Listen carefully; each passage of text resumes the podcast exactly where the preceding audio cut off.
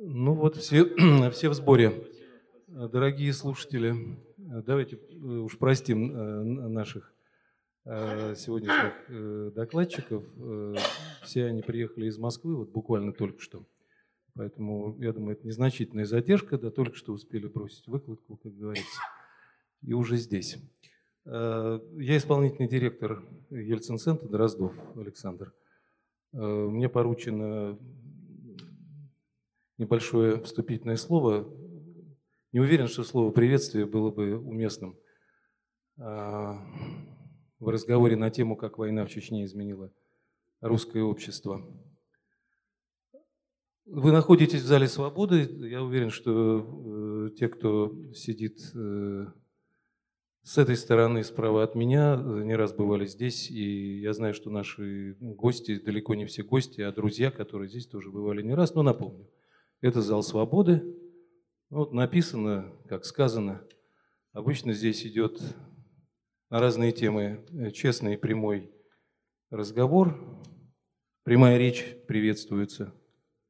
Особенно по заветам Чаадаева. Не надо врать Родине, потому что она уже, честно говоря, и так давно устала от вранья. Я думаю, что такой разговор состоится и сегодня. Разговор тяжелый и долгий. И вряд ли он сегодня завершится таким итогом, который можно было бы назвать вот некоторые формулы, некоторый ключ к пониманию того, что происходило в Чечне и в первую, и во вторую кампанию. Сказать трагедия, кто-то может отреагировать, мол, банальность, да, общее место, но, честно говоря, другого слова я не подберу. Да, трагедия, которая не имеет, как мне кажется, финала. В том смысле, что у каждого своя правда об этой войне, об этом отрезке отечественной истории.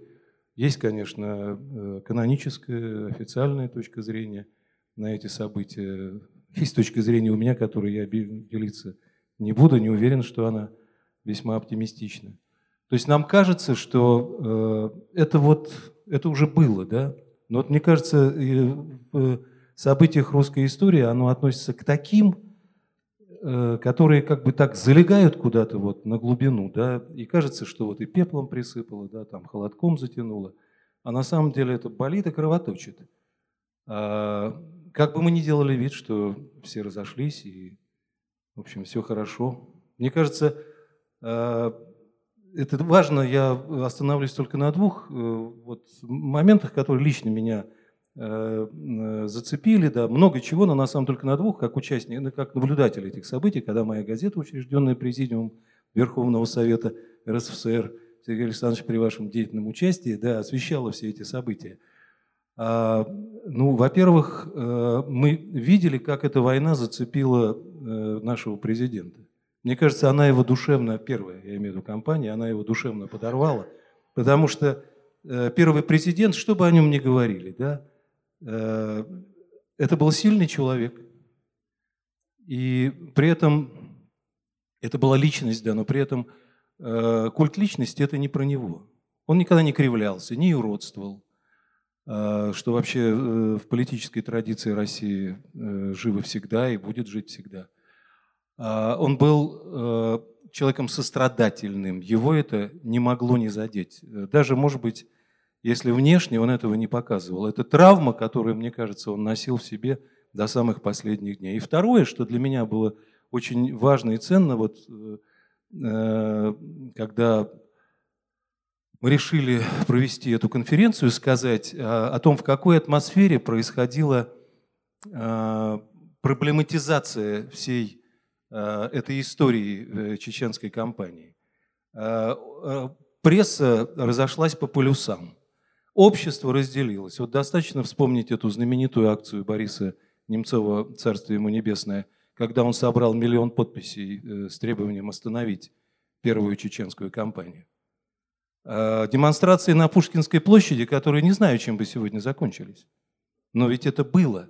Понимаете, было то, что называется открытое, откровенное прямое, когда-то прямолинейное, я не знаю, грубое, жестокое, так сказать, обсуждение, да, споры до драки, что называется, ну и до крови, извините, там, на линии, увы, фронта, который прошел по Кавказу. Сегодня Чечня, как говорит ее лидер, который становится все более заметным на политической арене Российской Федерации, фактор КРА, как говорится, превратилась в райский уголок земли. Ну, счастье, честно говоря, но надо не забывать о том, что вообще трава на нашей земле, будь то Кавказ или средняя полоса, особенно на земле, политой кровью, да и хорошо сдобренной, вообще говоря,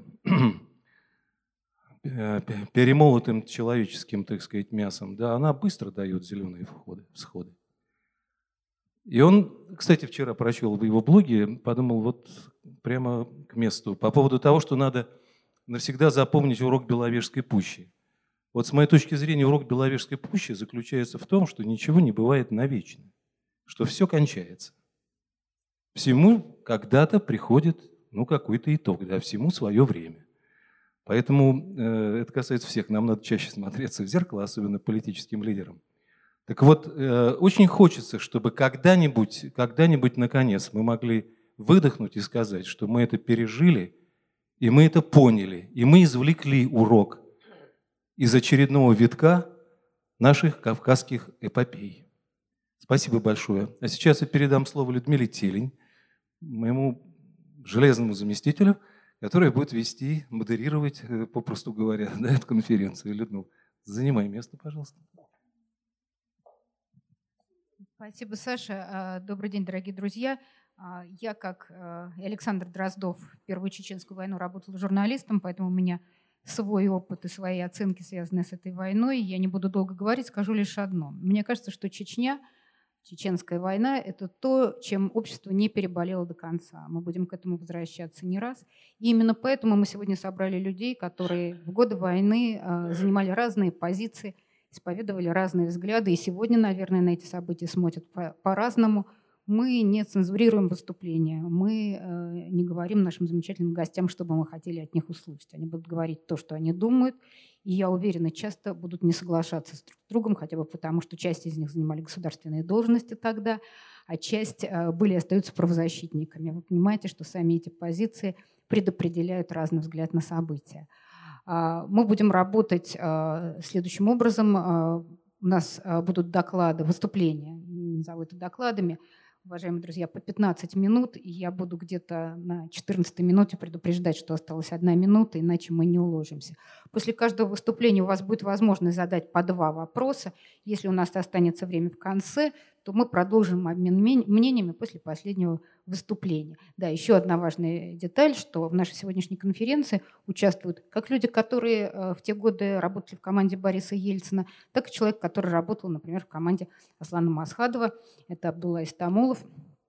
Он тоже участник нашей конференции.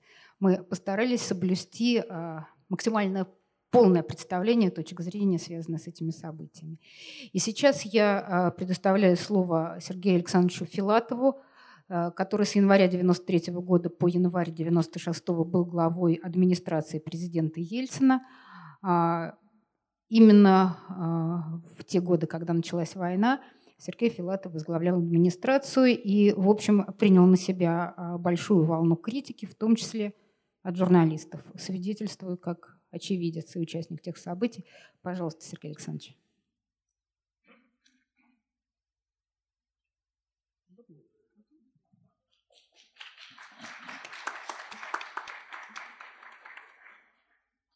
Добрый день, дорогие друзья. Я вот смотрю на этот заголовок и думаю, кто-то очень глубокий человек вообще его придумал, потому что здесь есть 2 понятия: война и как она повлияла на то, что изменилось, это уже другой заголовок, изменилось наше российское общество.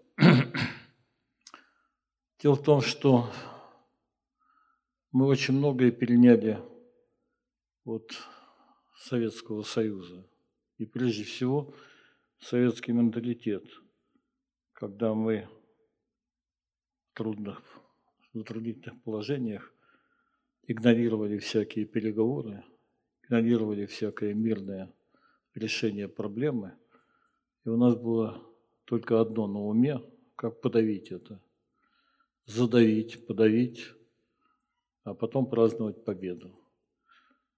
Вот, может быть, это трагедия Чечни, может быть, еще что-то, но мы все-таки в Чечне 3 года боролись за то, чтобы уйти от войны, чтобы ее не было, чтобы не задавить и не подавить никого. К сожалению, не получилось. Ну, а теперь истоки этого дела. То есть вообще очень много чего в стране изменил ГКЧП. Когда прошло ГКЧП, то очень многие наши автономии взорвались. Взорвались, потому что у многих остались обиды от советской системы, в том числе и у Чечни, и у чеченцев. Но они всегда, в общем-то, были под таким гнетом. Даже в советское время их несколько раз до войны, даже применяя тяжелые вооружения, пришлось разоружать, потому что они всегда готовились к тому, чтобы стать самостоятельной республикой. Но на самом деле, что происходило в советское время, хорошо написал их писатель, молодой писатель Кантай Ибрагимов, который написал «Прошедшие войны». И он показал, как в советское время безалаберно совершенно было все, вся система жизни чеченцев, и не только чеченцев, но и других народов Кавказа, была уничтожена. У них были тейпы, это были, ну, главное, скажем, для всех республик, когда эти тейпы, реагируя между собой, приходили к власти. И всегда между ними была внутренняя вражда, внутренняя война, которая, вообще говоря, ну, как сегодня мы говорим, между партиями должна быть тоже война, для того, чтобы какая-то партия пришла к власти. У них была культура, была хорошая и сильная интеллигенция, которая в 1937 году была уничтожена. В 1944 году их погрузили, всех чеченцев и ингушей, в машины и вывезли в Киргизию и в Казахстан на пустынные земли и взяли с них подписку, что они никогда не будут претендовать на земли и на жилье, в которых жили в республике. Конечно, эта боль сохранилась надолго, и мы знаем, что и до советского периода, до войны, вернее, и после войны это всегда давало себя знать. И когда произошел ГКЧП, обком партии и его секретарь Доку Завгаев поддержали это ГКЧП, и этим самым вызвали совершенно невероятный совершенно всплеск ненависти, потому что они не могли согласиться с тем, чтобы вот так открыто поддерживать советскую систему. Но с помощью Хасбулатова, который был тогда заместителем председателя Верховного Совета, он чеченец, на него у нас были очень большие надежды, что он поможет разрешить этот конфликт. Но с помощью Хасбулатова и части работников из Кремля и правительства Завгаева заменили и поставили во главе республики Дудаева. Дудаев – это, чеченцы любят вообще таких, герой, генерал, в общем, фигура очень знатная в военном деле. Но придя к власти, он, к сожалению, начал поддерживать те людей, а их большинство было, которые, вообще говоря, выступали противниками и советской системы, и российской. Они хотели отделяться, хотели быть самостоятельной республикой. Хотя, должен сказать, что Дудаев часто менял свои мнения, свою позицию. То он хотел восстановления Союза, то он хотел быть республикой на уровне Союза, то он хотел вообще самостоятельности полной и уйти из России, то он хотел, вообще говоря, остаться в России, но при определенных, так сказать, условиях, которые стал выставлять дальше. Вот,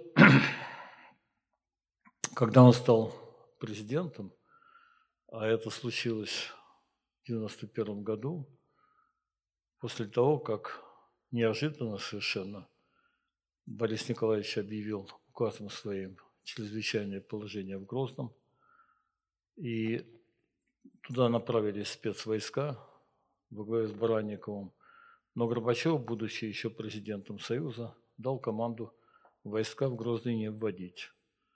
И тогда с гор спустились чеченцы с оружием в руках. И, в общем, с этого манера заняли, так сказать, здание МВД, здание КГБ. И, в общем, совершенно стало очевидно, что мы уходим на новый уровень взаимоотношений с этой страной, на новый уровень решения проблемы в этой республике. Дальше начались грабежи наших военных гарнизонов, вытеснение их из республики. Там были довольно солидные склады с вооружением, эти склады были разграблены все. И постепенно вот в этой ситуации отношения между Россией и Грозным, и Дудаевым становились невероятно тяжелыми и очень тяжело воспринимались для решения этой проблемы. Далее, в 1991 году Дудаев объявляет выборы президента, назначает их на 26 ноября, выбирает его президентом, а Хасбулатов делает первую довольно грубую, ну не первую, но грубую очень ошибку, которая отделяет на несколько лет Грозный и Республику Чечня от России. Он выносит с голоса постановление Верховного Совета, съезда народных депутатов о непризнании выборов Дудаева президентом и запрещает этим постановлением взаимодействие государственных органов России с государственными органами Чечни. Вот в этот промежуток практически никаких действий со стороны России по отношению к Чечне не было, потому что, ну, у нас были свои проблемы, вы знаете, 90-91 год, 92 год, когда мы пошли на экономические реформы, когда взбунтовался съезд народных депутатов и Верховный Совет в попытке объявить импичмент президенту и вообще, так сказать, отменить ту экономическую реформу, которую вел Гайдар. В этот момент, конечно, было не до Чечни, и руки были повязаны буквально для того, чтобы более-менее наладить жизнь в России, более-менее экономическую ситуацию нормализовать в России с тем, чтобы можно было двигаться дальше. Вот до 1994 года в Чечне образовалось несколько оппозиционных групп. В основном территориальные, но каждая группа имела своего лидера, каждая группа имела вооружение. Это уже были серьезные отряды, на которых, в принципе, вообще можно было положиться в борьбе с Дудаевым. Хотя они с самого начала образовались под эгидой борьбы с Дудаевым, потому что все они, лидеры, были неудовлетворены тем, насколько много захватил власти Дудаев, не оставив, так сказать, ничего другого остальным. До этого он разогнал Верховный Совет Чечни, фактически стал единоличным начальником в своей республике. Нужно сказать, что мы молодые все были политики, и на нас свалилась вообще совершенно жуткая ситуация, когда прошел ГКЧП, когда мы преодолели отрицательное влияние Союза на дела в России, когда нужно было делать сначала реформы Явлинского, потом он от них отказался, надо было делать реформу Гайдара. В этот момент, конечно, мы полностью как бы доверились своему сотоварищу Хасбулатову и решили, что он, как чеченец, скорее всего, решит сам проблему с Чечней. Тем более, что чеченцы всегда очень любят, когда их коллеги находятся на высоком государственном уровне. Но, к сожалению, получилось так, что Завгаев, Хасбулатов и Дудаев относились к разным тейпам. И все они имели желание вообще руководить Чечней, и на этой почве началась между ними еще внутренняя, довольно серьезная борьба. Вот так было до 1994 года. Там были стычки Дудаева с оппозицией, которые приводили либо к победе маленькой с одной стороны, либо к победе маленькой с другой стороны. Но самое главное, что экономика за это время, с 1991 года по 1994 год, рухнула в Чечне. У них два было вида, так сказать, заработка. Первый вид – это нефть, которую они добывали у себя. Нефть, ну такой в мире, наверное, нет. Это чистейшая нефть, которая шла на производство авиационных масел. И если они раньше эту нефть добывали 180 миллионов тонн, то в конце уже дней Дудаева этой нефти они добывали 10 максимум миллионов. То есть полностью продажа нефти для того, чтобы поддерживать как-то республику, была прекращена. Заканчиваем, да? Ну и второй вид. Они продавали то оружие, которое захватили у нас. Оружия было много. Но все кончается постепенно. Кончилось и у них здесь. Поэтому Дудаев начал думать о том, чтобы вести переговоры с Ельциным.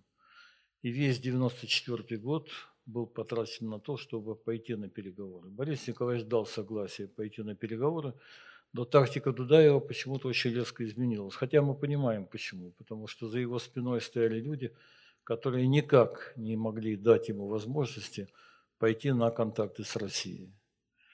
И он выступил с страшной речью на одной из конференций, которую проводил, где обвинил Россию в геноциде чеченского народа, потребовал, чтобы было продолжение Нюрнбергского процесса с тем, чтобы судили всех тех, кто устроил вот такую жизнь в этой республике. Более того, начались оскорбления Бориса Николаевича по телевизору. И как бы само собой вопрос отпал от их встречи. Но мы поддержали оппозицию. Оппозицию Автурханова, с помощью которого хотели постепенно обесточить вообще самого Дудаева. То есть это Натересный район, который не подчинялся Дудаеву, которому мы стали давать деньги для того, чтобы они помогли населению в социальных нуждах. Но, к сожалению, не все так получилось, как мы хотели. Начали оппозиция покупать вооружение, начались еще большие стычки. И, как вы знаете, 26 ноября 1994 года наши танковые ребята, но они считались официально от Автурханова, а на самом деле там были наши ребята, которые сидели в этих танках. Они попали в мешок, который им заблаговременно устроил Масхадов. И на весь мир это получило не просто огласку, но выглядело в очень оскорбительной форме. Я так думаю, нервы Бориса Николаевича не выдержали. И 15 декабря, через 2 недели после этого, были введены войска в Чечню. Должен вам сказать, что за введение войск выступили Егоров, который был министром национальной политики в России, это бывший губернатор Краснодарского края, и Черномырдин. Грачев, хочу, чтобы истина все-таки возобладала, Грачев был против ввода войск. И если, он сказал Борису Николаевичу на Совете Безопасности, если это нужно сделать, то я прошу мне дать до весны возможность подготовить войска для того, чтобы ввести в Чечню. Ему не было дано это время. Борис Николаевич сказал, через 2 недели мы просим вас, Павел Сергеевич, ввести войска в Чечню для того, чтобы навести там конституционный порядок. Но дальше мои коллеги будут рассказывать, как это дальше все происходило. Я могу только сказать, что я жалею о том, что мы пошли на этот шаг, потому что на самом деле было, большей частью подготовлено все к тому, чтобы Дудаева постепенно вытеснить из республики. Спасибо вам за внимание. Спасибо, Сергей. Сергей Александрович, не уходите, пожалуйста, далеко от микрофона, потому что я думаю, что вот у нас есть вопросы в зале. Пожалуйста, молодой человек. Раз. Не, работает? Спасибо за выступление. Вопрос такой. А почему Иван Батуров. Вопрос такой. А почему Ингушетия не поддержала Дудаева и почему Ингушетия сохранила верность России, хотя ингуши и тоже в 1944 году были выселены, тоже в 1937 году их интеллигенция подверглась репрессиям, и вообще ингуши и чеченцы долгое время не различались в советской системе? Я думаю, здесь основная причина состоит в том, что когда Дудаев стал заниматься Чечней, он как бы не видел Ингушетию. Вот действительно я не видел. И он оставил вопрос Ингушетии на разрешение Российской Федерации. Мы очень долго мучились с этим, как там восстановить конституционный порядок и как вообще, так сказать, сделать так, чтобы Ингушетия была при власти. Думаю, что это была основная причина. А вторая причина состоит в том, что мы всеми силами, в том числе и Аушев, старались сделать так, чтобы Ингушетия не была втянута в войну. Потому что на Северном Кавказе мы вообще очень боялись. Это ж Дудаев сделал конфедерацию кавказских народов для того, чтобы постепенно вокруг этой конфедерации сплотить все республики Северного Кавказа и постепенно, так сказать, втянуть их в тот процесс, в котором находилась Чечня.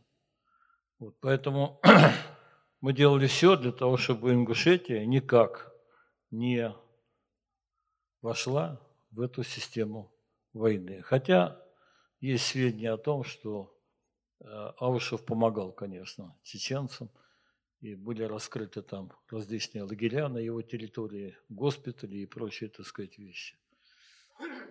Еще вопросы? Должна сказать, что мы хотели пригласить Руслана Аушева, приглашали его, но, к сожалению, он не смог приехать, но я надеюсь, что мы обязательно привезем его в Ельцин-центр. Пожалуйста. Сергей Александрович, вы сказали, что в одном из своих выступлений Джохар Дудаев упомянул о геноциде чеченского народа со стороны России.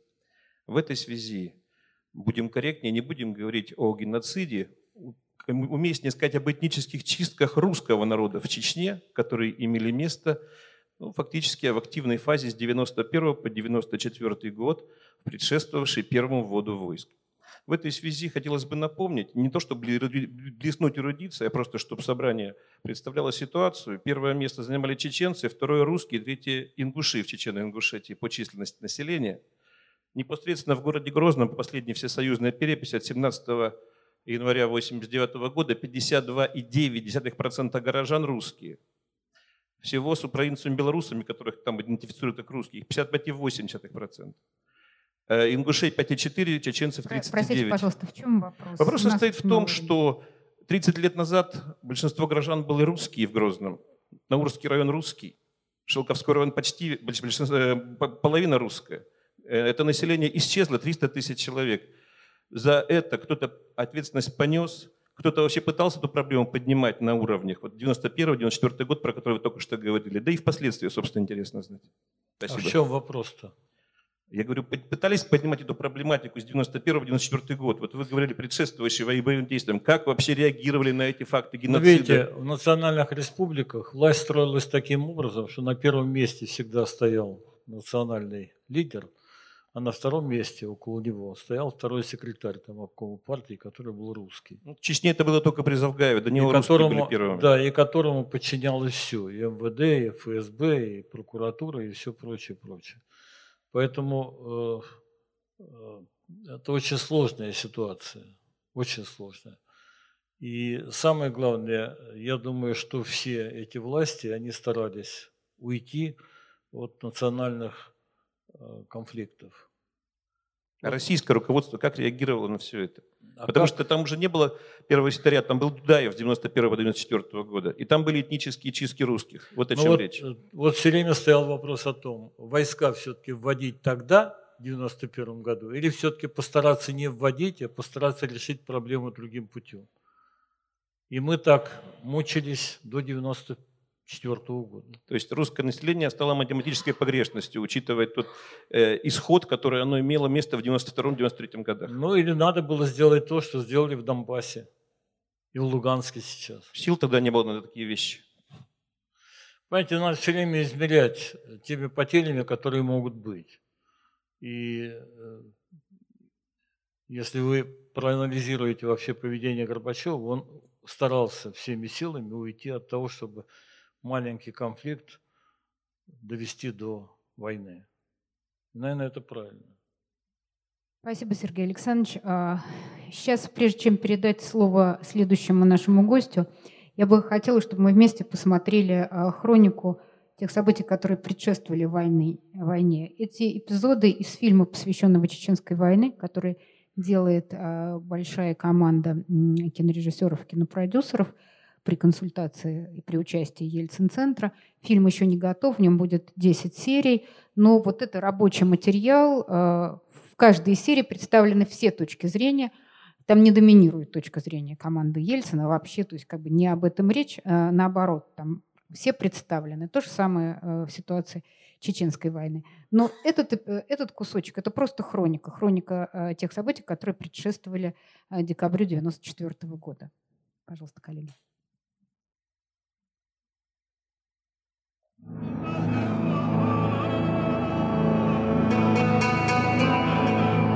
Чечня – это особенный регион. Родоплеменная психология там, и так же, как и в ряде других северокавказских республик, лежит в основе. Не случайно в таких сложных регионах первый секретарь обкома партии русский, председатель правительства чеченец, законодательное собрание ингуш, ну, Верховный совет Чечено-Ингушской ССР, баланс. Здесь на демократических процессах, во-первых, эту традицию сломали и стал Завгаев Докугапорыч лидером, но это лидер только одной части республики, и одной части общества, организованного по Тейповому принципу, правильно? Баланс нарушен. На прошедшей сессии Верховного Совета нашей республики принята декларация о государственном суверенитете Чечено-Ингушской республики. Мы не допускаем и мысли о том, что это может привести в какой-то степени к самоизоляции от других народов и, прежде всего, от великого русского народа. Жаркие споры разгорелись вокруг проекта декларации о государственном суверенитете республики и механизме народовластия. В городах и селах Чечено-Ингушетии прокатилась волна митингов. Избиратели недовольны тем, что сессия проходит при закрытых дверях, и на нее ограничен доступ журналистов. Радио и телевидение не транслируют работу сессии.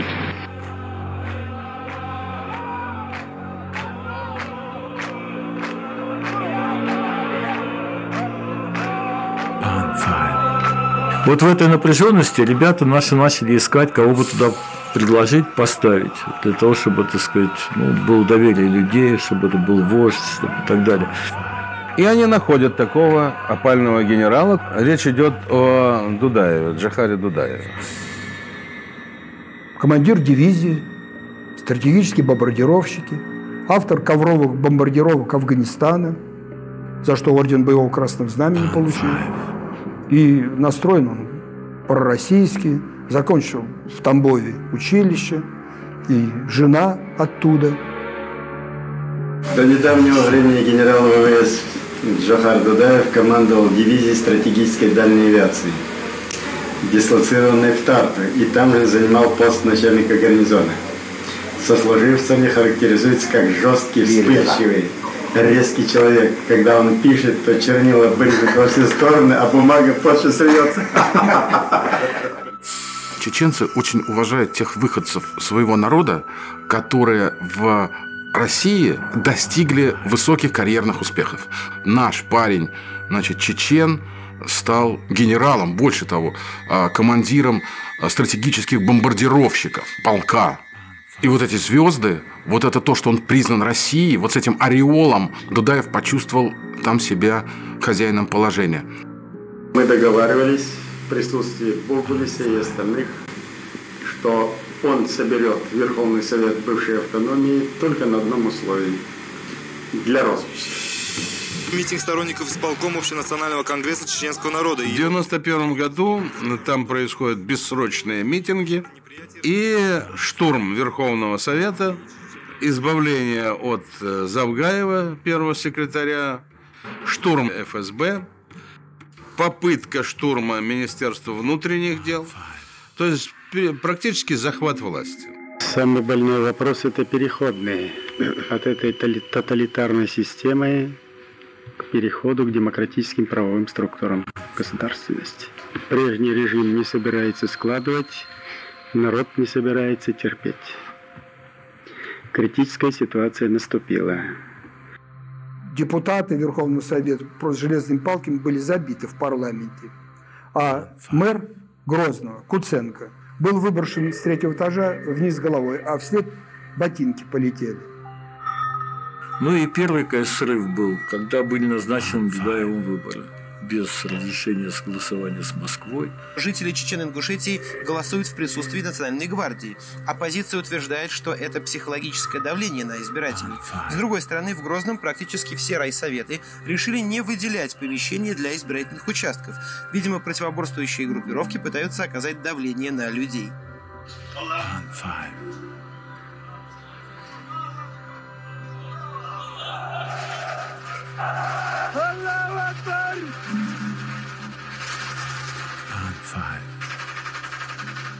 Желаю, товарищ министр обороны. Идет, слышите? Все в порядке, салютуем. У нас полная гармония уже давно. Никаких у нас между военными и народом, никаких конфликтов нет. Присягу принял, автоматные очереди, вот уже третий час. И тогда президент издает указ о чрезвычайном положении, не имея для этого никаких сил. Горбачев еще был в власти. Это был 1991 год, осень. И 7 ноября 1991 года в Чечне было введено чрезвычайное положение, которое, к сожалению, вот это я могу совершенно говорить, однозначно было, во-первых, конечно, плохо подготовлено, и, во-вторых, не было выполнено. Был еще Союз. Непонятно, силовики кому подчиняются, то ли Ельцину, то ли Горбачеву. Мы России можем быть настолько полезны, что она и сама не подозревает. Полезны. Мы очень хорошие друзья, хотя очень отвратительно хищные враги. Потом произошел захват арсенала целого стратегического направления, юго-западного, советских вооруженных сил. Мы свой суверенитет взяли столько, сколько хотели, который нам Ельцин обещал. Развалился Северокавказский военный округ, ушла танковая бригада Шали, сдавали оружие. Были разграблены все склады вооружения 73-го учебного центра, 2 частей внутренних войск. Нас загоняют. Нокдаун, в угол. Загоняют. И приходится огрызаться. И мы не скрываем, и не можем скрывать. Единственную защиту мы находим в приобретении оружия. Именно наличие оружия спасло нас от ГКЧП, от многочисленных вооруженных провокаций, террористических актов и возможности физического уничтожения. Вооруженность достигла фактически сколько людей? столько стволов, а можно даже и в пропорции большей. Сегодня криминогенная обстановка в Чечне продолжает оставаться сложной. За два прошедших дня убито 2 человека. По этому поводу пресс-центр президента Чеченской Республики заявил, что это провокации, инициаторами которых являются противники чеченской революции, бывшие коммунисты. Криминалитет быстро вспух. Ну вот я вам приведу цифры. Цифры 93-го года по Чечне. Население около 800 тысяч человек. Количество убийств за 93 год составил 2500 человек. Убийств. Это зарегистрированных официально. Из республики выгнаны прокуратура, таможенники, налоговики, следственные органы. Вопреки ранее появившейся информации, Россия не стягивает войска к чеченской границе. Если не считать одного небольшого оперативного подразделения внутренних войск, переброшенного несколько дней назад в Курский район Ставропольского края, на всем 100-километровом участке границы с Чечней нет больше ни одного воинского формирования. Порядок на дорогах, связывающих Чечню с Россией, контролируют лишь усиленные наряды милиции. Мы, выйдя оттуда, блокировали по периметру. Но блокировали как? Мы только стояли на КПП, контролировали выход транспорта, и то на основных магистралях. Пытались что-то делать. Ездил Хасбулатов, ездил Попцов, ездили, извините за выражение, все коммуни лени, ездил Гена Бурбулис. Все решали. Очень тяжело, я думаю, всем нам сегодня в нашей республике, оклеветанной, оплеванной, обнищалой, где уже очень много нищих людей. Кто смеет вам назначать здесь каких-то руководителей? Вам назначили кого-то? Возьмите, посадите в сарай. Соберитесь вот здесь и назначьте, и охраняйте, и дайте ему права, какие вы хотите. Вот, дорешались до того, что 293-й, начало 94-го года, каждую неделю захват вертолета, самолета, автобусов. 4 вооруженных преступников захватили 14 школьников в Ростове-на-Дону. В районе населенного пункта Кинжал Ставропольского края 4 бандитами захвачен рейсовый автобус. Рейсовый автобус с 41 пассажиром захватили 4 чеченцев в районе Пятигорска. Требование $15 миллионов и вертолет. Пассажирский самолет Як-40, следовавший по маршруту Махачкала-Ростов, захвачен террористом. В обмен на $800 тысяч были выведены из самолета заложники. Террорист покончил с собой, взорвав самодельное устройство. Третью неделю не ходят пассажирские поезда по маршруту «Минеральные воды Астрахань». Отказались выйти в очередной рейс и проводники поезда Ростов-Дербент. Причина одна – массовые ограбления как пассажирских, так и товарных поездов на территории независимой Чечни.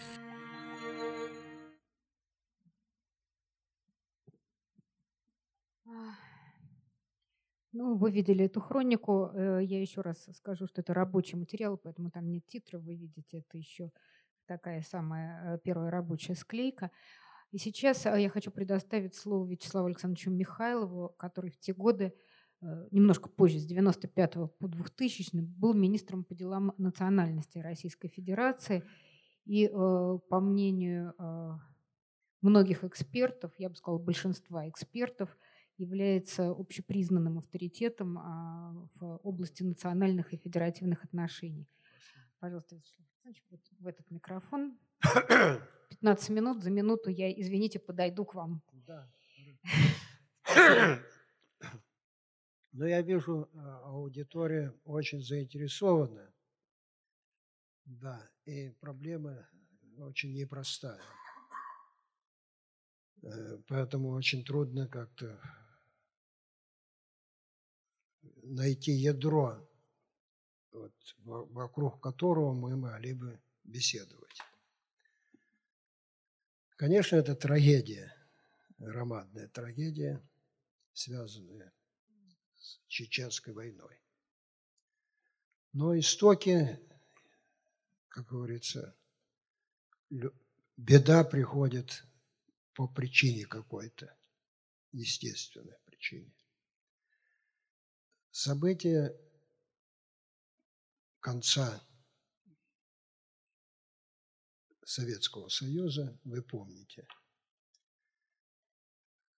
шло противостояние очень большое противостояние. Я сразу беру период 90-91 годы. Противостояние «Центр» и «Россия», Ельцин и Горбачев. Это было четкое, ясное, жесткое противостояние. В это время я работал зав. Отделом ЦК КПСС по национальной политике. И хорошо это помню и знаю. Суть вопроса состояла в том, как будет развиваться события периода Советского Союза. И столкновение, самые большие столкновения было по позиции между Ельциным и Горбачевым, или, скажем так, центром ЦК КПСС и Ельциным.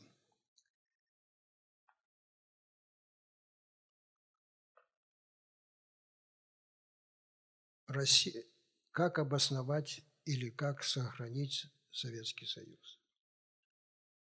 Шла проблема.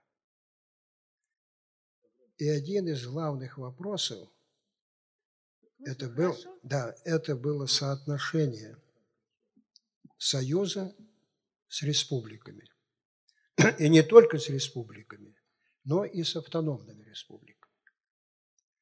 И вот когда шла дискуссия о том, как преобразовать Советским Союзом, произошли два плана.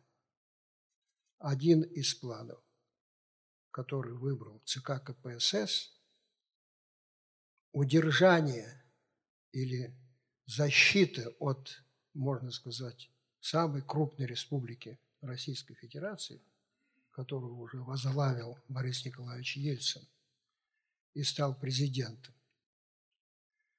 Центральный комитет партии КПСС поставил вопрос о том, чтобы использовать фактически противостояние Российской Федерации автономной республики. И были признаны,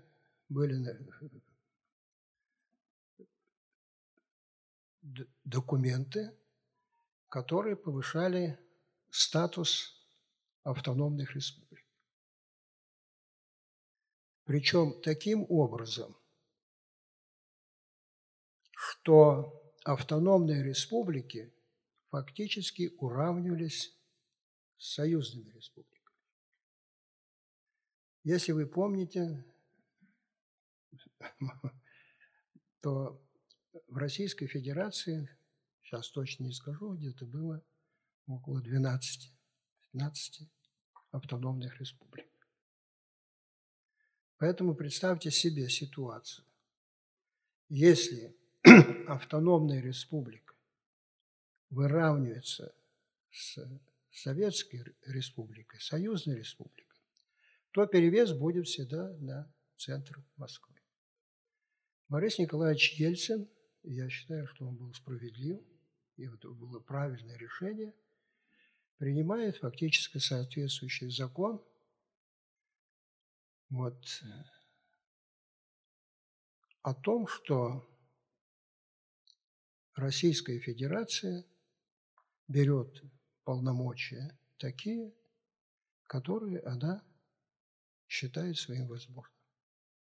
И произошло столкновение между Союзом и Российской Федерации, Борис Николаевич Ельцин. То есть Горбачев фактически на свою сторону пытался перевести автономные республики. И, конечно, автономные республики становились в борьбе с Российской Федерацией на стороне центра. Это понятно. Поэтому увеличиваются их соответствующие возможности. И в данном случае мы возвращаемся к Чеченской Республике. Чеченская Республика, не только Чеченская Республика, а в первую очередь те республики, вот, которыми были репрессированные народы на Северном Кавказе, в том числе. И вот от Дудаева показывали. Вот я лично встречался с Дудаевым, знаком был с Дудаевым, еще когда он был полковником, а не генералом. И получилось таким образом, что даже Дудаев заявлял, что мы не хотим выходить из Советского Союза. И когда возникли позиции, что Советский Союз, ГКЧП произошел, когда ГКЧП, и пошел развал Советского Союза, тот же самый Дудаев опять тоже заявлял, что мы не против Советского Союза, но быть в Российской Федерации мы не хотим. Мы хотим быть самостоятельными. То есть он поставил вопрос о том, чтобы автоном... Кстати говоря, не только это была Чеченская республика. Была республика Татарстан на этой позиции. И многие другие республики, которые в Северной Осетии, практически все республики, брали этих самых суверенитетов и компетенций, сколько можно было взять. Но особенность отношений, значит, Горбачева и Ельцина состояла в том, что, чтобы использовать тоже национальный вопрос. То есть Борис Николаевич тоже ставил задачу применить к себе, притянуть к себе тоже автономные республики. И один из моментов, он поставил вопрос и принял соответствующий закон о реабилитации республик или народов, которые были депортированы. В том числе о территориальной реабилитации. И это была брошена в мозг бомба. Особенно территориальная реабилитация, которая была связана с Чеченской, Ингушетской, Чечено-Ингушской республикой и Северо-Осетинской республикой. Вот. Борис Николаевич сделал как бы поддержку для репрессированных народов и находил вот эти вот позиции. Но во всех автономных республиках, кроме Чеченской республики, были руководители, первые руководители обкомов партии и других руководящих, это коренные народы. В Чеченской республике не было никогда коренного народа. Первым коренным народом, который возглавил Чечено-Ингушскую республику, был Завгаев. И вот здесь возникли вопросы уже на территории Чеченской-Ингушской республики. Вы обратите внимание, когда, значит, Дудаев стал президентом, Ингушская республика поставила вопрос о том, чтобы отделиться от Чечни. Позиции центра Москвы Горбачева ослабли. И первый момент, когда Дудаев сумел победить на выборах, сразу была первая реакция отменить эти выборы. Я хорошо помню эту ситуацию вместе с Абдулатиповым Рамазаном. Мы сказали, ни в коем случае не надо этого делать. И здесь Борис Николаевич немножко остановился для того, чтобы как бы дезавуировать это направление. Но работа начала проходить таким образом, что Дудаев все время больше брал на себя и собирал больше на себя. Борис Николаевич еще в борьбе опять с Горбачевым смотрел тоже как бы нейтрально на эти позиции. И, может быть, Сергей Вадимович тут больше расскажет. Поэтому пошли события восстания против Завгаева, и потом события, связанные с тем, вот, где задавали вопросы. Давление на русское население. Начались разные авизовки, и прочее. То есть начался совсем бандитский, можно сказать, беспредел по всей Чеченской республике. До 70% русского населения фактически было вытеснено. Некоторых направляли на, значит, тяжелые работы и прочее. То есть полный беспредел. И в связи с событиями уже, когда распался Советский Союз, длительное время, почти в течение 2 или 3 лет, полная шла без, как говорится, беспредельщина, полная беспредельщина. 75% русского населения было вытеснено. В этих условиях, уже когда собирались какие-то, значит, с мыслями, Борис Николаевич Ельцин, что надо принимать какие-то соответствующие меры. И эти меры начали приниматься. Они принимались, но получилось таким образом, что все вооружение, которое было и так дальше, оказались в руках Дудаева. И у него оказалась огромная могучая сила. Вот отсюда начинаются попытки силы на силу. И вот в этой ситуации, мне кажется, все-таки можно было договориться с Дудаевым. Несмотря на вот эти все беспределы, которые происходили, все-таки, как говорится, договор лучше, чем большая драчка. Этот момент был упущен. Этот момент был упущен, и подумали, значит, те силовики, вот вы слушали Куликов, который рассказывал и так дальше, он все правильно говорил, потому что был беспредел. Надо было что-то делать. Но и силой надо тоже уметь управлять. И вот здесь произошли события, то есть не получилось. То есть силовой вариант не получился. Поскольку не получился силовой вариант, надо было идти на, конечно, переговоры.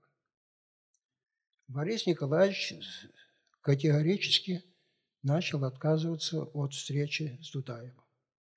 Но, тем не менее, я был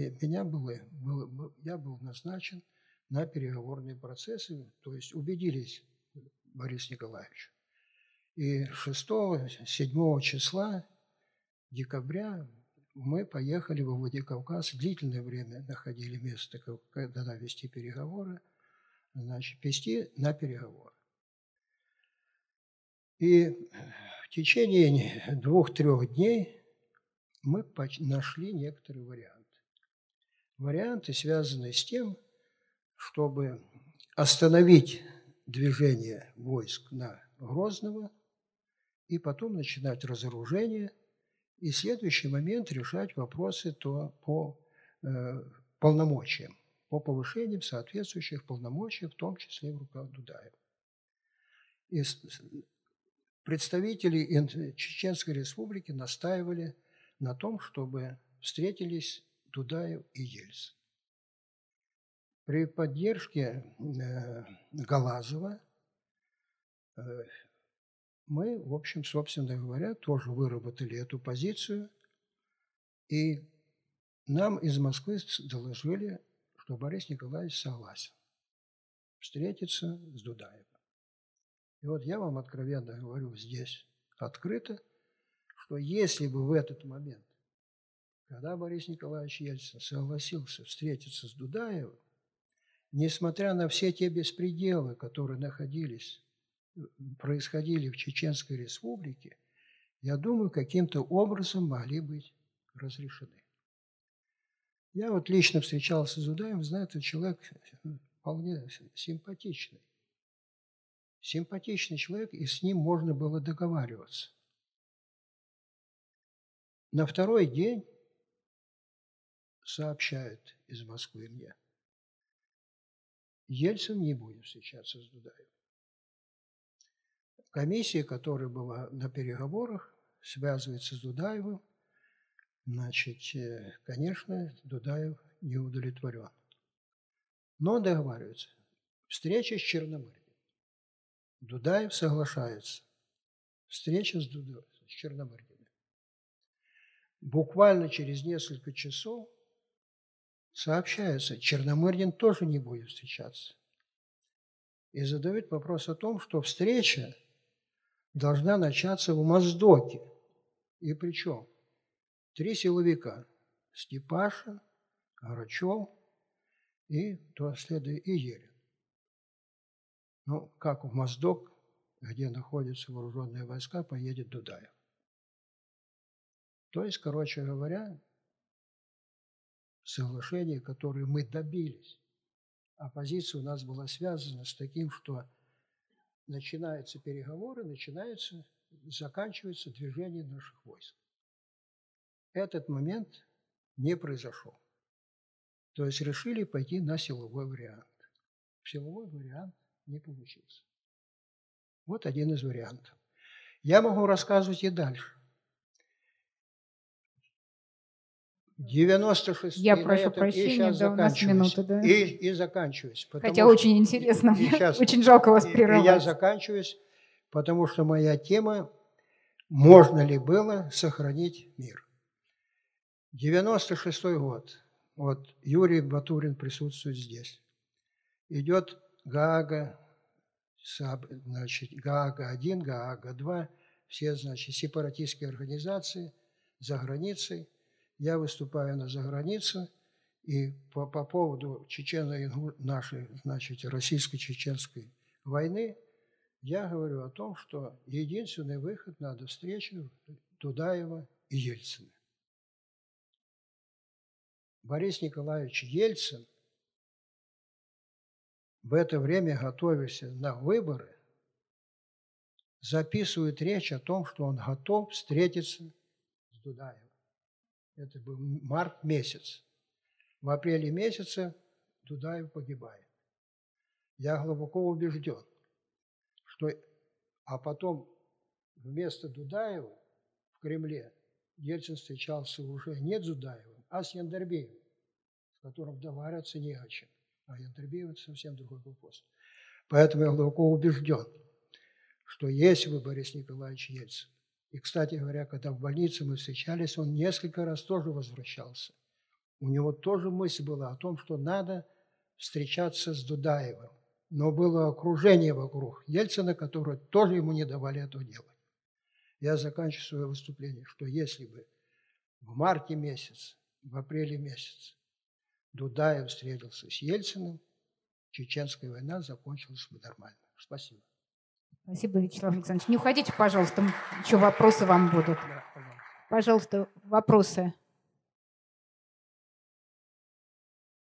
Да, пожалуйста. Саша, меня зовут. Спасибо за интересный доклад. Извините, правильно ли я понимаю, что если бы не было бы личного конфликта между Ельциным и Горбачевым, то вообще ничего бы этого не было?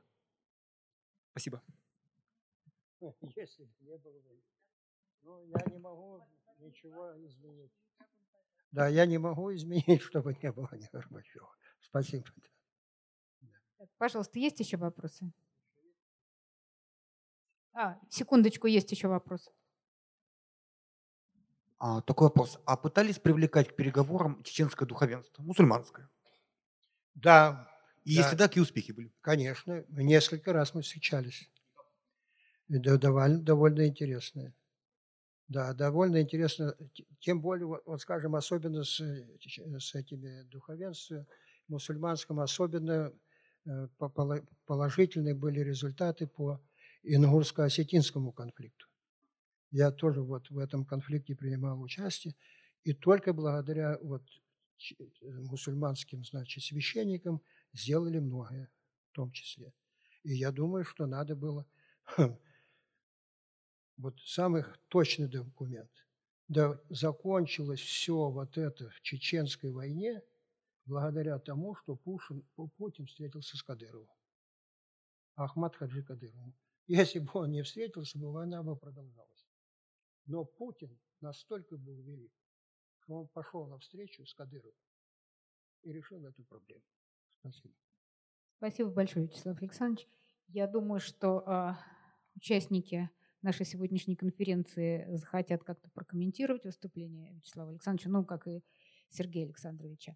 Я бы хотела вам напомнить, что у нас на балконе 3-го этажа уже некоторое время и до 22 декабря идет выставка, посвященная чеченским событиям. В основе ее медийные медиапрограммы, составленные из фотографий, сделанных в годы войны. Это очень сильная выставка. Если у вас будет возможность, до 21 часа она сегодня работает, вы можете подняться туда и посмотреть. А сейчас я хочу предоставить слово Вячеславу Измайлову. Два слова просто о Вячеславе Измайлове. Это тот самый знаменитый майор Измайлов, который, будучи, работая в военкомате в годы войны, понял, что он не может отправлять призывников на фронт, а сам как бы оставаться вне этих событий. И именно с именем Вячеслава Измайлова связан массовый обмен пленных, российских пленных, которых он и его коллеги, с одной стороны, его коллеги из «Новой газеты», которые его поддержали, а с другой стороны, и присутствующий здесь, скажем, Сергей Степашин, участвовали в этих сложных переговорах.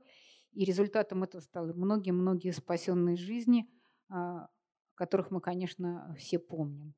И я с удовольствием передаю слово Вячеславу Измайлову, только скажу еще лишь одну вещь. Его журналистское удостоверение есть в нашей экспозиции, в музее.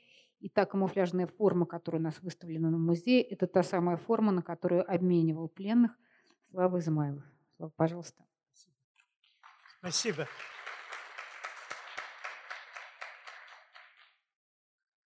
Вот первое впечатление меня... Я прошел Афганистан, служил на Дальнем Востоке, в Прибалтике.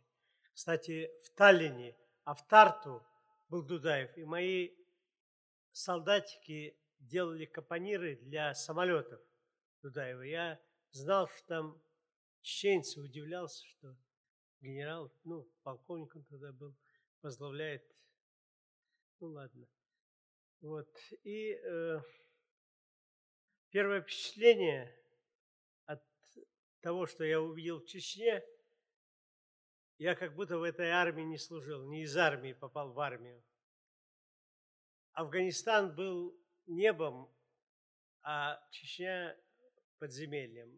Это был ужас, то, что творилось в наших войсках. Когда разделился Союз, офицеры, которые служили в других республиках, теперь стали в других государствах, они стали массово увольняться оттуда.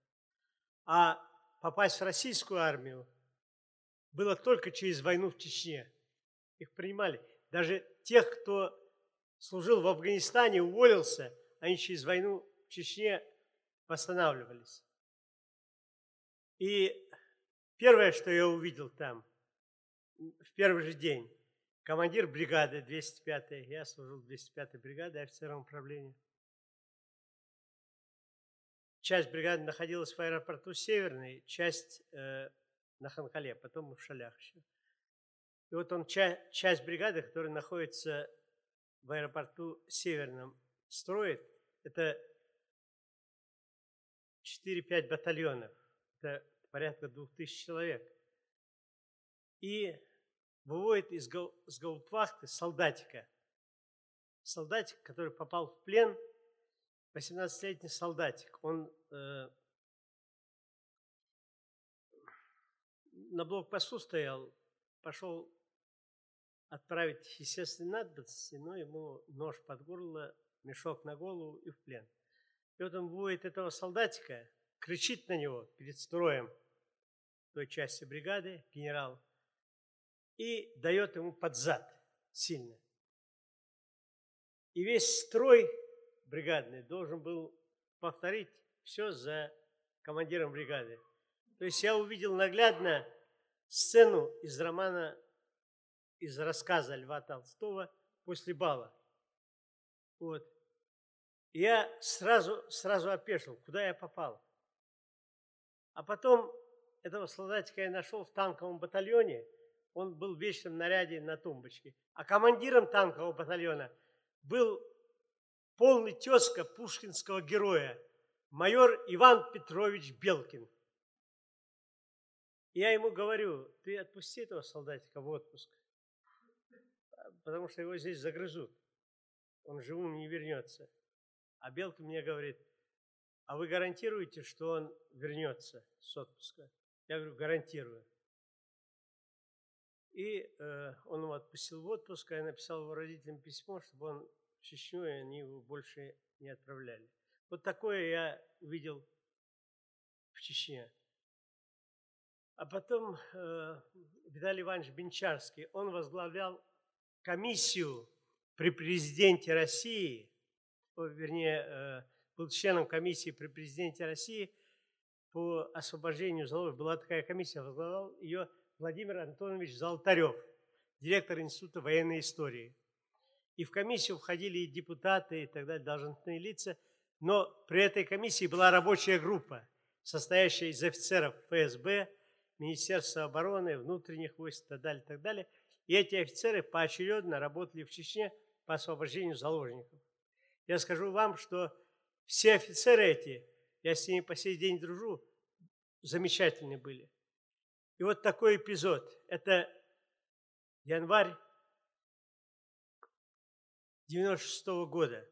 Виталий Иванович Пенчарский, который был представителем в тот момент этой комиссии президентской в Чечне, он переговоры ведет по освобождению заложников, выезжает с шатой, с ним матери солдат, без вести пропавших и удерживаемых. И,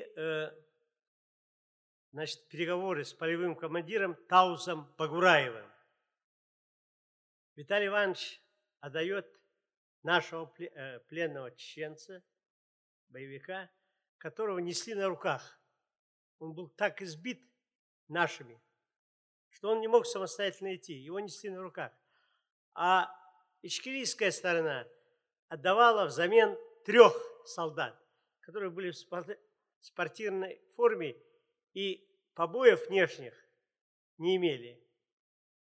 И через 10 минут этот пленный боевик у них умер. И матери завизжали, российские матери, которые были с Виталием Ивановичем, не завизжали. Они подумали, что теперь не отдадут их детей. После этого Виталий Иванович вернулся, когда на Ханкалу отдали этих солдат, вернулся на Ханкалу, он обратился к Вячеславу Валентиновичу Тихомирову, это командующий группировкой российских войск в Чечне, замечательный человек. Я обо всех генералах так не скажу, а о нем со мной Сергей Валентинович Степашин, Сергей Вадимович Степашин согласится, замечательный человек. Он говорил такие слова: я отменю любой свой приказ, если он будет мешать освобождению заложника. И Виталий Иванович Пенчарский посетил гаутвахту, а под гаутвахту был оборудован старый разрушенный клуб. В соседних камерах сидели наши солдаты и офицеры, и боевики. Январь месяц, холодно в Чечне. Они сидят без печки и дрожат, 4 человека. И он обратился к генералу Тихомирову, говорит: хоть мне же обменивать их, хоть печку-буржуйку поставьте в камере пленных. На следующий день Виталий Иванович пошел проверять, камера открыта, пленных нет. Он говорит: а где пленные? Там старший лейтенант десантник находился. Он засмеялся, старший лейтенант, охранявший. Он всех пленных расстрелял. Всех пленных расстрелял. Из них ни один не был боевиком. Ни один не был боевиком. И когда Виталий Иванович набросился на этого старшего лейтенанта, офицер ФСБ его еле-еле оттуда вывел. Вот такая картина. И когда в 96 году, после вот этих августовских боев в Грозном, пошло перемирие лебедевское, стал вопрос, как сейчас на Украине, обмен всех на всех. Обмен всех на всех – это был такой же обман, как сейчас и обман. Тогда тоже был обман. Это значит, во-первых, у нас чудом сохранилось 2 пленных, я до сих пор помню их фамилии. Абдуразаков из Чечен-Сакинск, из Хасавюрта, и Нагасаев, который был сиротой. Вот эти 2 пленных. Я ходил и ребятам говорил из комиссии, говорю: вы хоть подкармливайте их, не на кого будет обменивать, вытаскивать солдат. а чеченская сторона давала 32 человека. Но в эти 32 это тоже не был с их стороны обмен всех на всех. Часть людей находилась, пленных, у официальной как бы чеченской власти Масхадова, там Яндарбиева, а часть находилась у полевых командиров. Но даже тех пленных, которые находились у официальной чеченской, их всех не отдавали. Начальник лагеря чеченских со стороны Чечни, он, например, 2 солдат отправил пасти овец в горах. Это был Борис Сорокин и, с Москвы, и Виктор Андриенков с Самурской области. Отправил их пасти. Ну, кое-как вот этих двоих, еще 3 журналистов чеченских поймали для количества, и 5 человек обменяли на эти 32 человека. У нас уже не было пленных. А как обменивать пленных? На кого обменивать наших солдат? Вот после первой кампании было примерно 4100 убитыми у нас и 1500 и более пропавшими без вести. Из этих 1500, ну, десятки еще были в плену, а остальные лежали в земле Чечни. Меня прикомандировали... комиссии при президенте России по обмену прикомандировали. Потому что лысую голову видели, встречали и вот относились к ней. И поэтому прикомандировали меня к этой комиссии. И первое, что я сделал, это выехал в Старые Атаги. За 2 часа до прилета Лебедя встретился с Масхадовым. Ни у кого ничего не спрашивая. Разрешение. Поехал и встретился.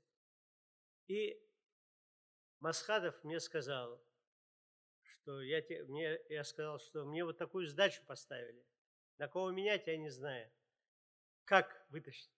Для многих Масхадов был террористом и так далее, так далее. А для меня он был лично советским офицером, начальником артиллерии дивизии. Артиллерия отличается от пехоты, там же точный расчет, математика и так далее, так далее. Нужно иметь голову. И для меня Масхадов не был террористом. И вот я обратился к Масхадову. Масхадов, мы пили чай с лимоном и ели творог в селе Новая Атаги. И Масхадов мне подозвал одного человека и сказал, это Завали Ахаев, это порученец Дудаева. Вот работай с ним. И с ним я ездил и уговаривал полевых командиров, всегда с улыбкой и так далее, отдать солдат, отдать солдатиков. И вот так я начинал, так вытаскивал по одному, по два. А вот эти 2 солдатика, Борис Сорокин и Виктор Андриенков, которые были у начальника лагеря, он мне сказал, Слава, я тебе их отдам. И исчез. И нет ни его, ни солдат, которых он мне обещал. Вот. И потом я его поймал, подхожу к нему, он мне говорит, ты знаешь, я без приказа президента отдать их тебе не могу. Без приказа Яндарбиева. Я говорю, а что ты мучил меня вот все это время и так далее, и так далее. Он говорит, извини, я офицер и ты офицер. Без приказа президента я не могу тебе их отдать. И вот Завали Ахаев и другие чеченцы, которые стояли, увидев, что я готов упасть и умереть от того, что он мне сказал, лишил меня вся. Они мне сказали, мы Яндарбиева из-под земли доставим. В этот же день мы поехали в Старые уже Таги, к Яндарбиеву. И... было уже 2 часа ночи, и меня отвели в дом водителя Яндарбиева. Тот вызвал порученца Яндарбиева. Тот мне говорит, в такое время ночью он тебя не примет. Напиши ему записку. В селе света не было. 2 машины стали друг против друга, осветили фарами капот. Я написал записку. Написал, что в присутствии министра шариатской безопасности Чечни Ахмеда Закаева, этот забыл его фамилию, дал обещание дать мне этих солдат Борис Сорокин и не выполнил обещание. А я такой-то, такой-то, вот.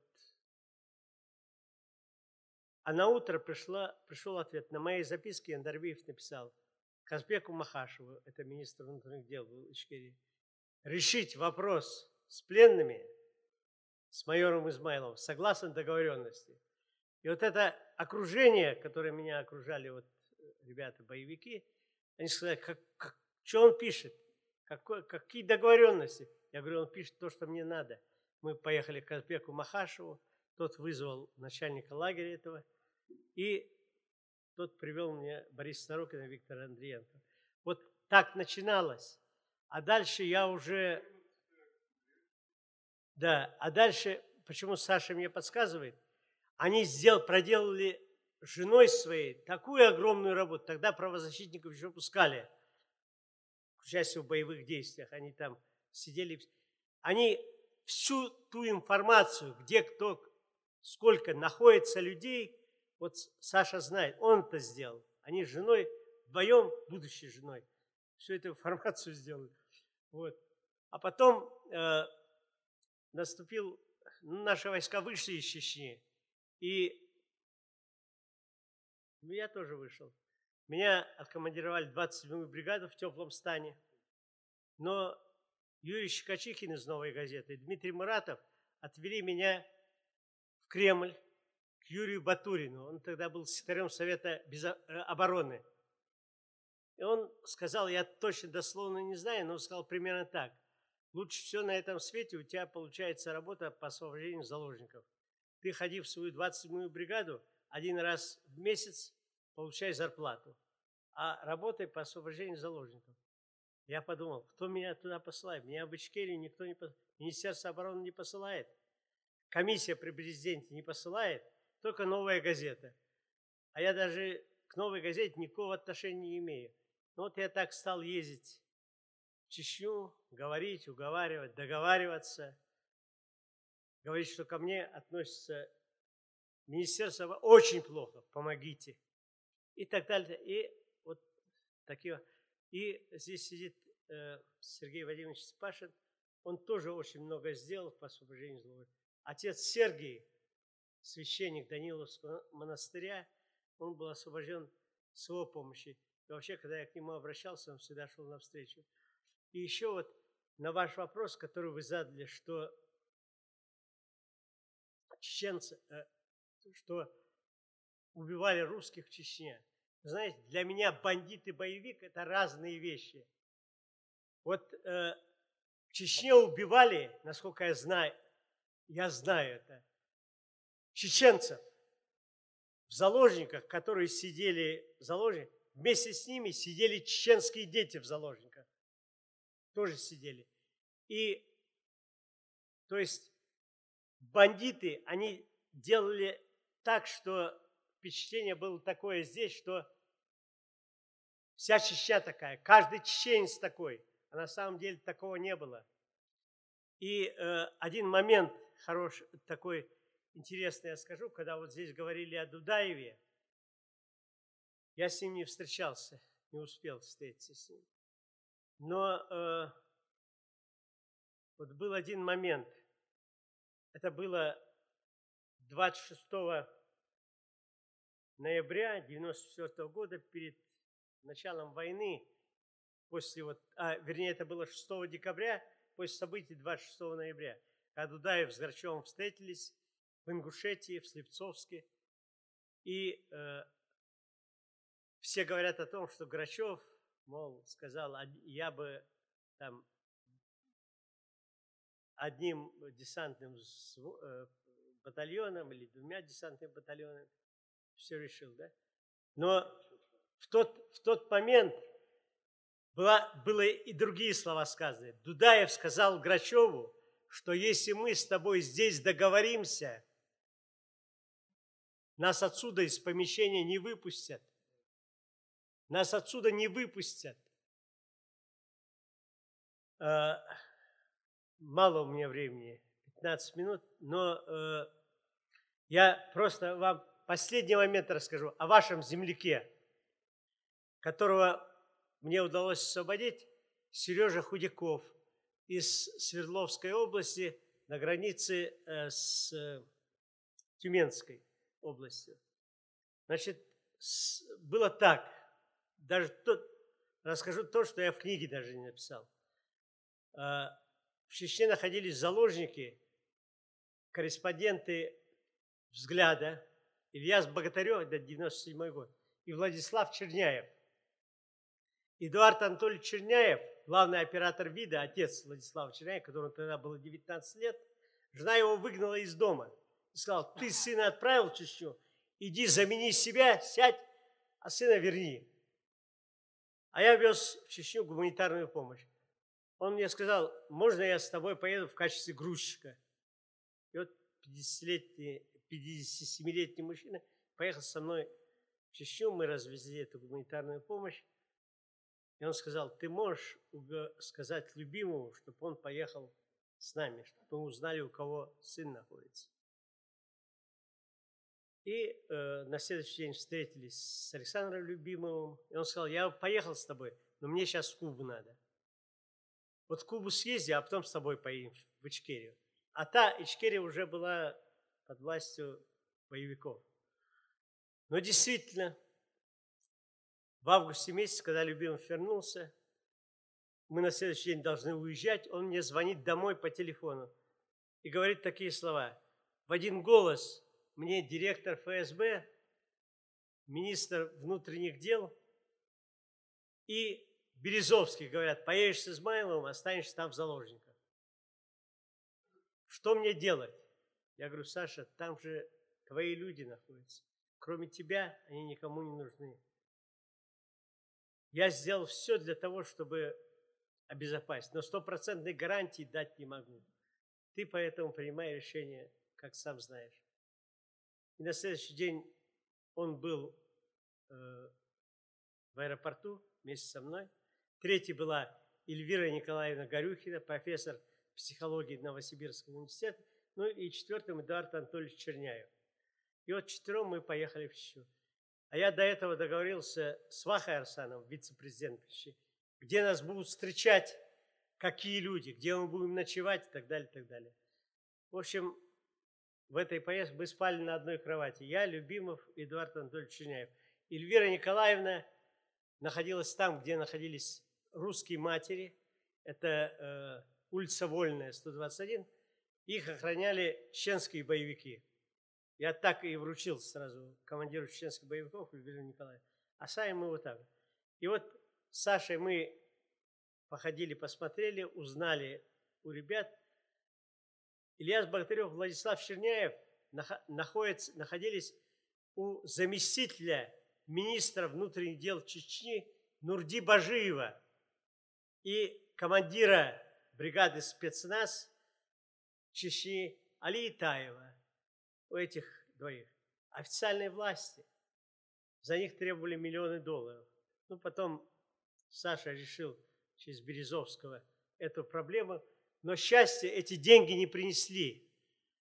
Али Итаев, командир бригады спецназ, и Нурди Баже были из одного тейпа, из одного селения.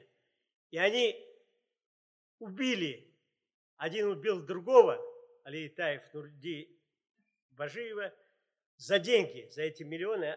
Один убил другого, а потом убили и того. Это там же, в Ичкерии. До Второй войны они дожили, как и многие-многие-многие другие. Поэтому боевики и бандиты – это разное. И я это понимал. И, а кто со мной вместе ходил? Боевики ходили.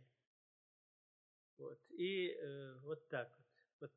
А сейчас, слава Богу, что я могу сказать эти слова. Спасибо Сергею Степашину, потому что он действительно... И Юрию Батурину, потому что вот благодаря ему я продолжу свою работу. Спасибо. Спасибо, Слава. Спасибо.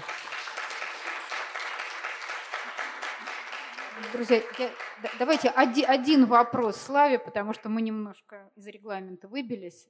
Пожалуйста. Ну нет, вы уже у нас все вопросы собрали. У кого есть вопрос? Хорошо, тогда я передам слово Валерию Васильевичу Борщеву, правозащитнику, который не раз был в Чечне в те годы. И вы знаете, это полемика между представителями российской власти и правозащитниками. Она шла в течение всей первой чеченской кампании.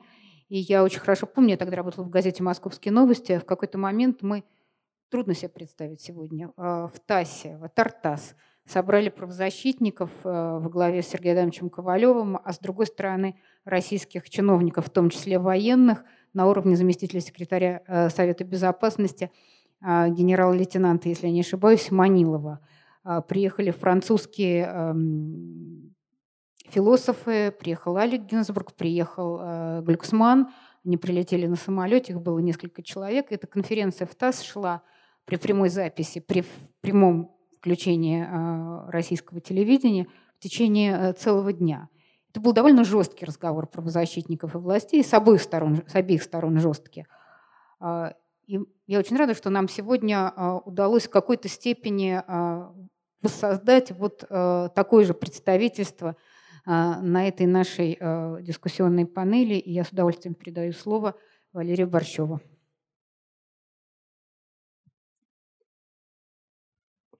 Спасибо.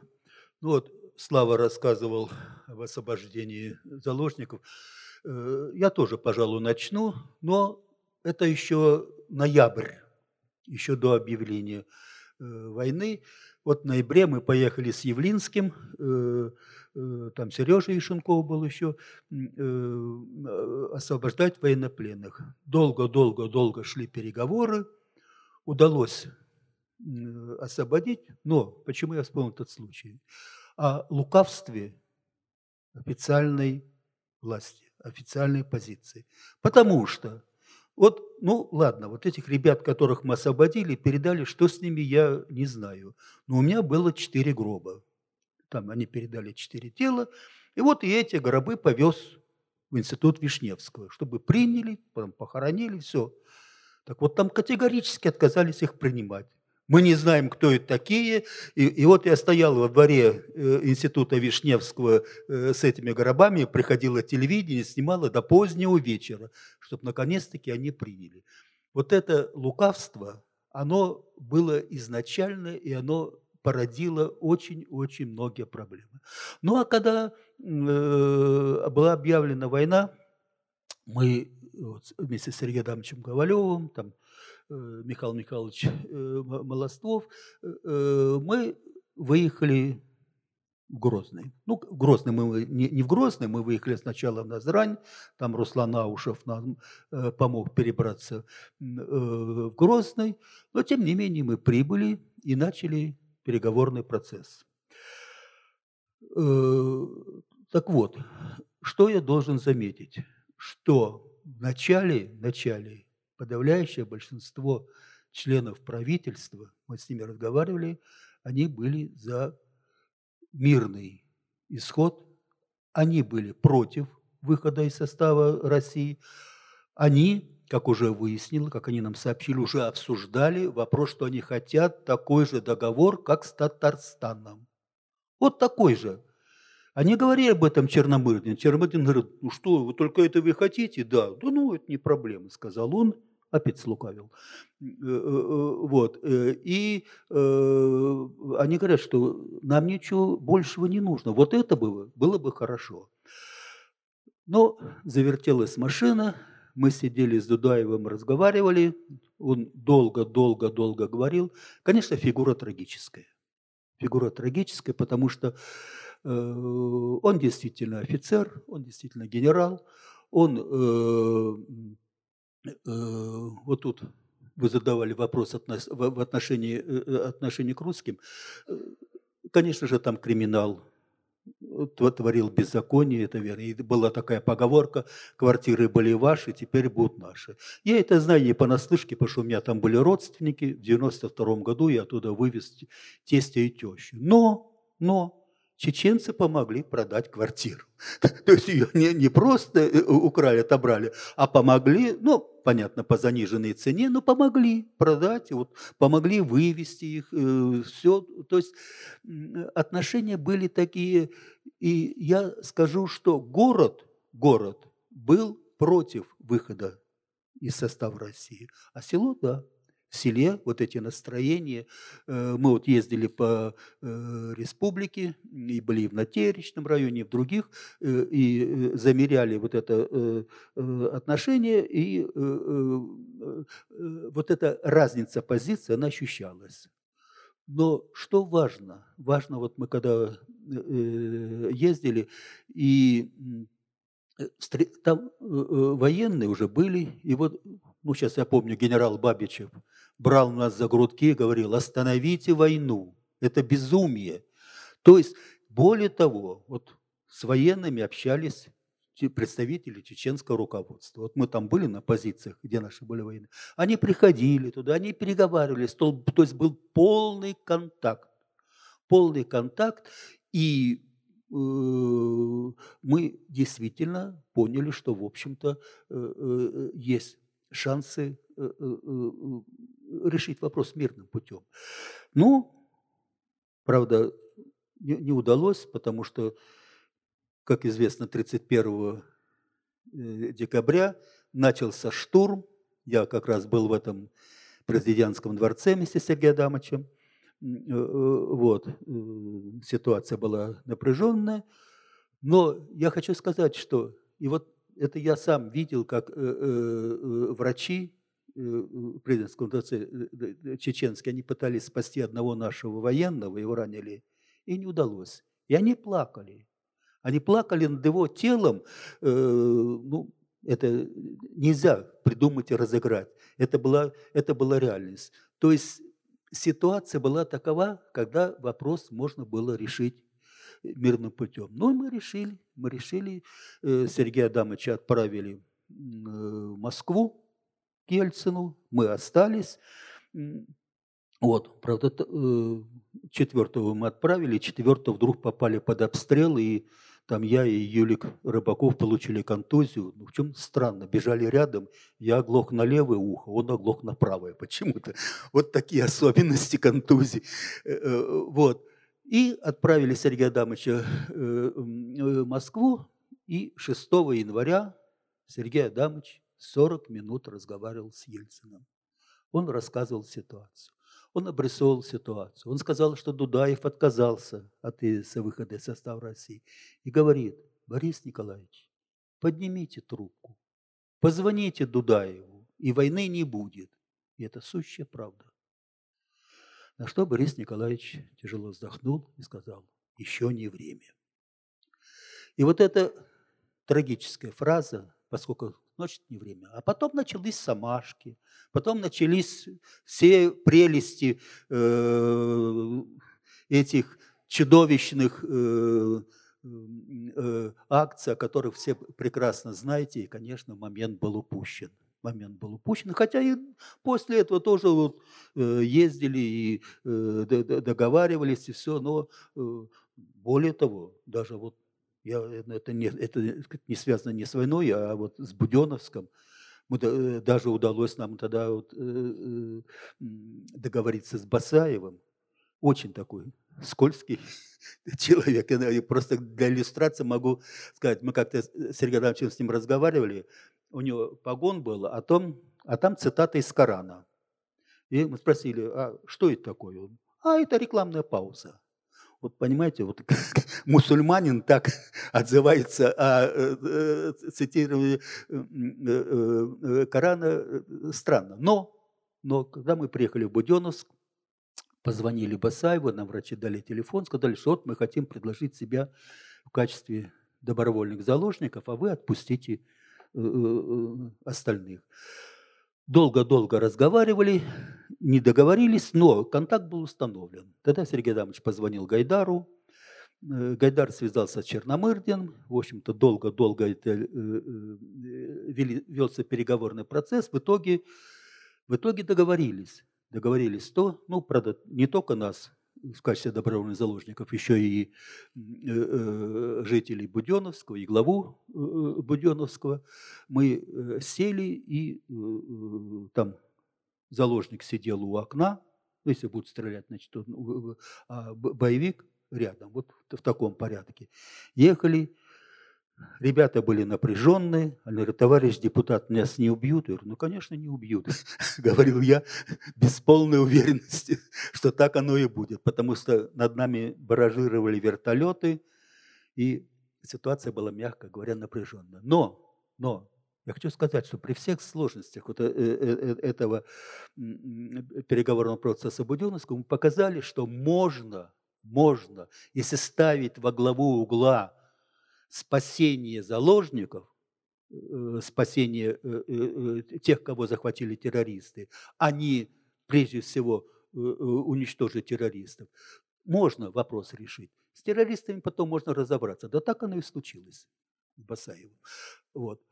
Но вот этот опыт Буденновского, он был абсолютно забыт, он был предан забвению, а после этого был Нордост.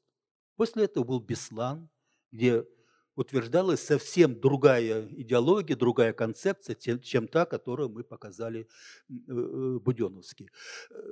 Поэтому, вот говоря об этой ситуации, понимаете, мы вот жили в Грозном, когда отправили Сергея Адамовича, там пришли домой, сели ужин, снаряд залетел в соседнюю комнату, и нам пришлось выйти из квартиры. Мы в подвале жили недели две, потом нас вывели чеченцы из города. Дом был многоквартирный, русский дом. И вот люди, в общем-то, там, это улица Красных Фронтовиков, сейчас не знаю, как она называется, и... Действительно, мы помогали, вначале, пока это было возможно, помогали организовывать эвакуацию. Народ, естественно, хотел уехать. Тестя-то с тещей я вывез, а у другие родственники у меня там остались. Так что проблема была еще и личная, острая. Но тем не менее был контакт. Тем не менее был контакт, была помощь. И вот, повторяю, до Самашек, по крайней мере, до Самашек, вопрос можно было решить. А после этого уже нет. Ну все, пожалуйста. Спасибо большое. Спасибо, Валерий Васильевич. Друзья, у кого есть вопросы? Нету? Давайте мы сделаем все-таки паузу. Ну хорошо, давайте. А такой вопрос. А привлекали духовенство чеченское к освобождению заложников? И, соответственно, и что было с теми заложниками и военнослужащими, которые были отпущены? И потом как-то они возвращались в армию, фильтровали как-то? Какие заложники? Которые в ноябре освободили? Ну, и позднее тоже. Нет, в ноябре я не знаю. Я говорю, что мы их передали властям. Думаю, что с ними все было нормально, поскольку там, в общем-то, вот. Да, с духовенством, конечно же, был контакт. Конечно же, мы встречались. Вот, и они, в общем-то, тоже искали мирного решения, мирного переговора. И вот эту возможность, в общем-то, можно было использовать и достаточно. А потом, у Дудаева, как вы слышали же, Алла, жена русская была, поэтому он, естественно, тоже стремился вопрос решить положительно. Да, духовенство контактировало. Ну, а криминал, он, извините, а что он? В Москве не было криминала, а здесь не было в эти годы криминала, все годы. Вы помните, что творилось. Но там было в больших размерах, конечно. Это, вот. Но тем не менее, вот, если говорить об официальной политике, об официальной позиции, позиция была на то, чтобы вот вопрос решить положительно.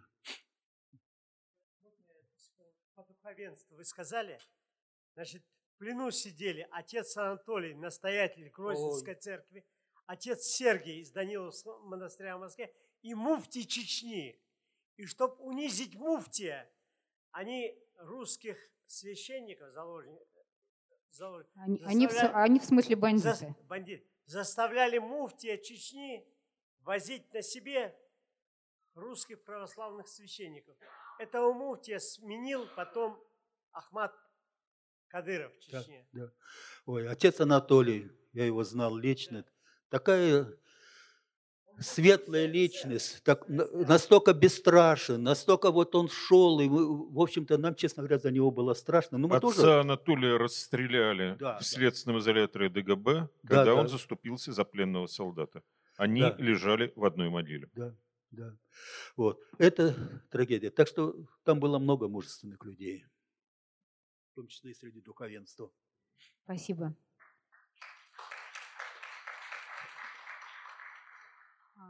Я хочу объявить 10-минутный перерыв. Вы можете выпить кофе и чай, немножко перевести дух после этих рассказов.